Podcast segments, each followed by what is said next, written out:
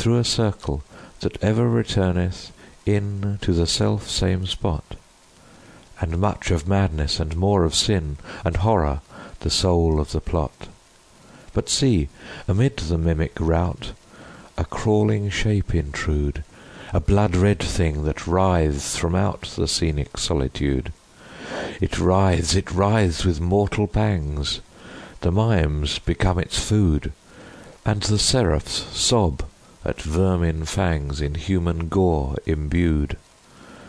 Out, out are the lights, out all, and over each quivering form The curtain, a funeral pall, comes down with the rush of a storm, And the angels, all pallid and wan, uprising, upveiling, Affirm that the play is the tragedy Man, and its hero the conqueror Worm. "O God!" Half shrieked Ligeia, leaping to her feet and extending her arms aloft with a spasmodic movement, as I made an end of these lines. "O God! O Divine Father! Shall these things be undeviatingly so? Shall this conqueror be not once conquered? Are we not part and parcel in thee? Who who knoweth the mysteries of the will with its vigour? Man does not yield him to the angels, nor unto death utterly, Save only through the weakness of his feeble will. And now, as if exhausted with emotion, She suffered her white arms to fall, And returned solemnly to her bed of death. And as she breathed her last sighs, There came, mingled with them, a low murmur from her lips.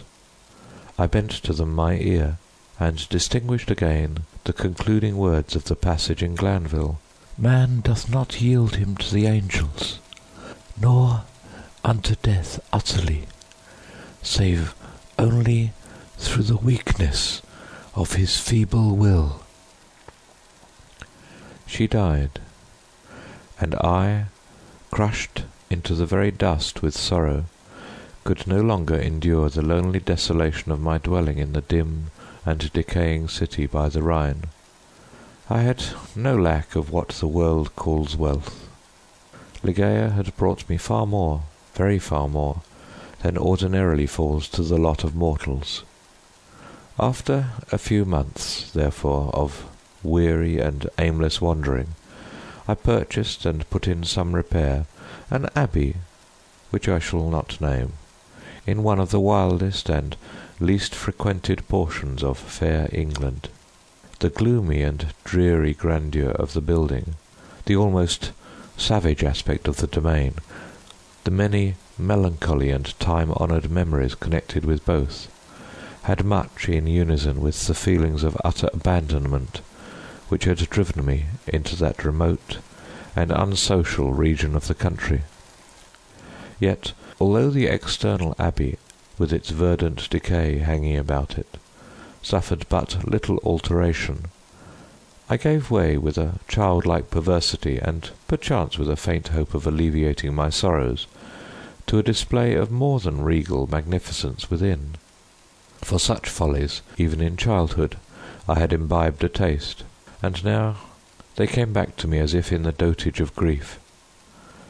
Alas, I feel how much even of incipient madness might have been discovered in the gorgeous and fantastic draperies, in the solemn carvings of Egypt, in the wild cornices and furniture, in the Bedlam patterns of the carpets of tufted gold.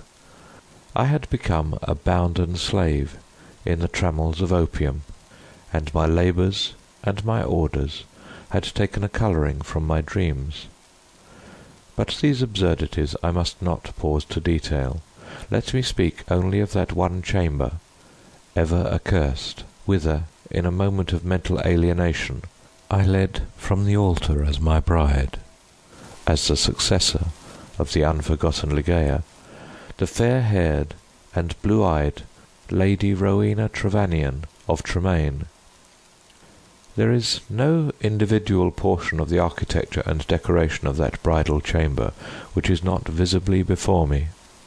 Where were the souls of the haughty family of the bride, when through thirst of gold they permitted to pass the threshold of an apartment so bedecked a maiden and a daughter so beloved